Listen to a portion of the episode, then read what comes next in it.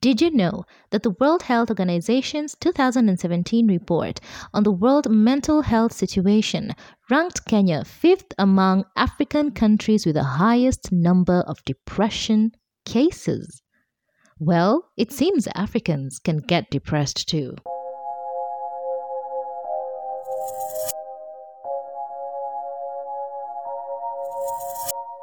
Hey guys, my name is Lemeria Kare. Thank you for joining me on this episode of Into Sanity, the podcast where we talk about mental health, mental illness, and everything in between. I'm not a specialist or anything of the sort.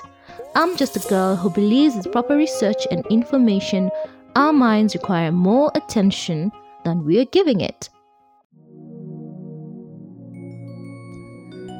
Anything that is human is mentionable and anything that is mentionable can be more manageable. When we can talk about our feelings, they become less overwhelming, less upsetting, and less scary. That is today's quote. This is our third episode, and today we're going to look into the adolescent stage, how mental health can impact the adolescent. That is the group of people that lies from the age of 10 years to 19 years. This is normally a unique and formative time for every human being. It's a time that consists of multiple physical, emotional, and social changes, including exposure to poverty, abuse, or even violence, and can make adolescents vulnerable to mental health problems. Now, I know it's been a strange year for everyone, including your children. There's no explanation needed. The entire world has been struck by this weird occurrence of a lifetime, a pandemic. From governments and businesses to schools and households, everything we knew was disrupted. Yet, the bizarre season of extended time at home shouldn't discourage you from checking in on your kids' mental health. In fact, you should be talking to your kids more now than ever before. Adolescence is a crucial period for developing and maintaining social and emotional habits important for everyone's mental well being. Now, the more risk factors adolescents are exposed to, the greater the potential impact on their mental health. Now, what are some of these risk factors? Factors that can contribute to stress during adolescence include a desire for greater autonomy, which basically means caring about how you look, pressure to conform with peers, exploration of sexual identity, and the main culprit of all is the increased access to and use of technology that is social media per se. Now, the media has such a huge influence and can easily blur the lines between what we see is reality versus what we see is not a reality. Most mental health problems diagnosed in adulthood begin in the adolescent stage, and other factors that can contribute to stress during the adolescent stage um, include the quality of your home life and relationships. Now, I remember in the year 2020, during the COVID 19 season, there was a rise in children and adolescents, especially being vulnerable to sexual violence. I personally met with some of the girls who had encountered these heinous acts from people they considered neighbors, friends, and some of them are still trying to recover from the trauma of the experience. Some are at a greater risk of mental health conditions due to the living conditions, the stigma, discrimination, or even exclusion. Lack of access to quality support and services have an impact as well. And this include the group of adolescents living in humanitarian and fragile setting. Such a group consists of the adolescents with chronic illness, adolescents with autism spectrum disorder, the adolescents um, with intellectual disability or other neurological conditions.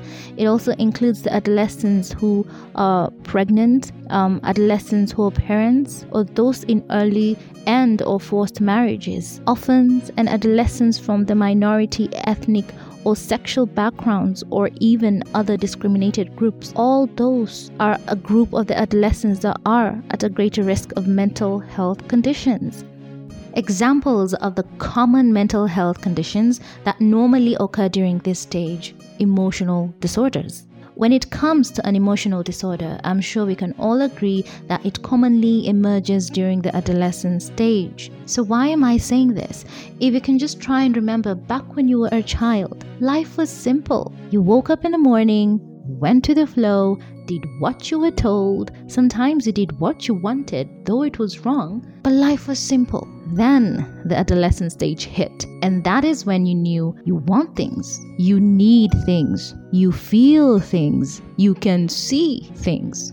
Everything changed. Now, some of the characteristics that the emotional disorders portray depression, anxiety, excessive irritability, frustration, or even anger just to name a few. Now, there's this time I was watching The Daily Show by Trevor Noah, and Oprah was a guest. During her interview, she touched a little bit on mental health issues and she mentioned that she knew this girl who was experiencing depression. So, just to try and understand what depression was, Oprah checked up the symptoms, and the girl happened to, you know, be showing all these symptoms. So, Oprah told the girl, I think it is time you get help. And the girl answered, No, I'm not going to get help.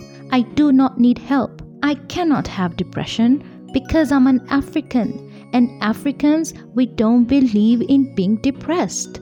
It's just not our thing. And I remember in that moment, I thought, wow, as sad as it may sound, the African in me agreed with her. Depression, anxiety, panic attacks, you know, it's not an African thing. And you know what? Globally, depression is the fourth leading cause of illness and disability among adolescents aged between 15 and 19 years. And at the same time, anxiety is the ninth leading cause of illness and disability for adolescents aged between 15 and 19 years. You know, depression and anxiety creates social withdrawal, which in turn can lead to isolation and loneliness. And at its worst, it can even lead to suicide. Now, another common mental health condition during the adolescent stage is suicide and self harm. Suicide apparently is the third leading cause of death in older adolescents, that is, um, age of 15 to 19 years. And nearly 90% of the world's adolescents live in low or middle income countries. And apparently, more than 90% of the adolescent suicides are among adolescents living in these conditions. That is the low and the middle income countries. Now, that is a very, very sad statistic. So, the risk factors for suicide are multifaceted. It can include harmful use of alcohol, abuse of childhood, stigma against basically just, you know, seeking help, or barriers to even accessing care so, trying to identify a treatment and a follow up of mental health problems in young people can be very, very complicated. Why? Because parents and teachers sometimes may dismiss problems as merely, you know, a child reflecting the adolescent's turmoil. You know, that's the thought. And young people are often very reluctant to seek help. And this is basically just owing to the developmental needs about trying to be normal. And at the same time, you know, the adolescents are just trying to explore their identity situation and trying to engage with their peer group. And this moment of their lives, this moment in time, can be very difficult, it can be very complicated, and at the same time, it can also be very confusing. So how do you think we can detect and be able to treat, you know, such symptoms? I believe it is very crucial to address the needs of the adolescents with defined mental health conditions. Sometimes it is normal for children and teenagers to have low moods, to have poor motivation, and to even have trouble sleeping. These are things that aren't always signs of a mental health problem. Sometimes it's normal to feel that. But if you notice that these signs go on for weeks on end, then it is probably time to talk with your child or talk to a friend about it. So when you feel down, feel like things are hopeless, you're tearful or lacking motivation, sometimes that is a very normal sign. It's normal to feel that. It's okay to feel that. But if it does persist for weeks and weeks, then I'm sorry to say that it's not normal. Why? Because it now means you're not okay And when you're not okay, it simply means that you have to do something about it. Having trouble coping with everyday activities. That again might feel normal. And that again is very normal. But if it does persist for weeks on end, there's a problem that needs to be addressed, and you should not ignore it. Showing sudden changes in behavior, often for no obvious reason, sometimes comes as a mental health issue. It's normal, once again, but if it does persist, please know that it's not okay. When you have trouble eating or sleeping, or even start avoiding friends or social contact, sometimes you feel like you're in that season of your life where you just want to avoid being social. It is important to realize when you're trying to have time to yourself and for yourself, and when it's actually, you know, a situation where you find that there's this part of you that generally just avoids people. And when you try and dig deep down, you have no reason or no idea why you avoid people, you avoid being in social interactions. If it does persist for weeks and end, it is not okay. Check it out. Sometimes that is just a symptom or a sign of a mental health condition. And it's not something to be ashamed about. We just need to identify it, we need to accept it and move on. That is the only way we can get better. That is the only way we can be better and do better. When you start to be aggressive or antisocial, you know, for example, missing school or getting in trouble with the law or fighting and stealing, that is not okay. There's something you're acting out about when you're very anxious about your weight or your physical appearance. The adolescent stage is a very confusing sometimes stage in life and if we do not address it well, we get influenced in a lot of things, things that are good and also things that are not good. So, being very mindful about what it is that you're consuming is very important. When you have ongoing worries or fears, please seek help. If you have aches and pains that don't go away quickly, sometimes it can be a sign of stress, it can be a sign of depression, and that is a mental health disorder.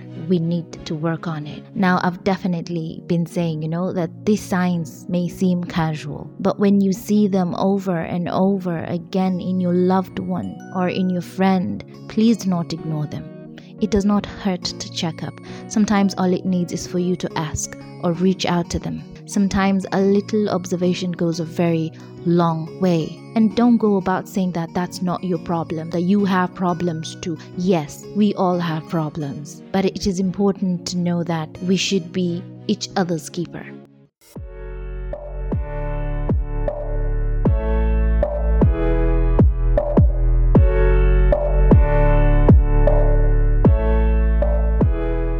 Thank you for joining me on this episode of Into Sanity. If you enjoyed and found it helpful and would like to support the podcast, you can share it with others, subscribe to the podcast, or leave a rating and a review. It's always been a pleasure navigating through these life's experiences with you all. Thank you for all your support. It has really been overwhelming.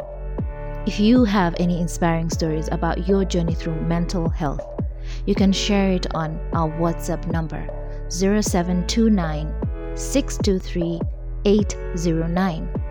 I'll say that again 0729 623 809. Because at the end of the day, you're not your struggles. You have an individual story to tell.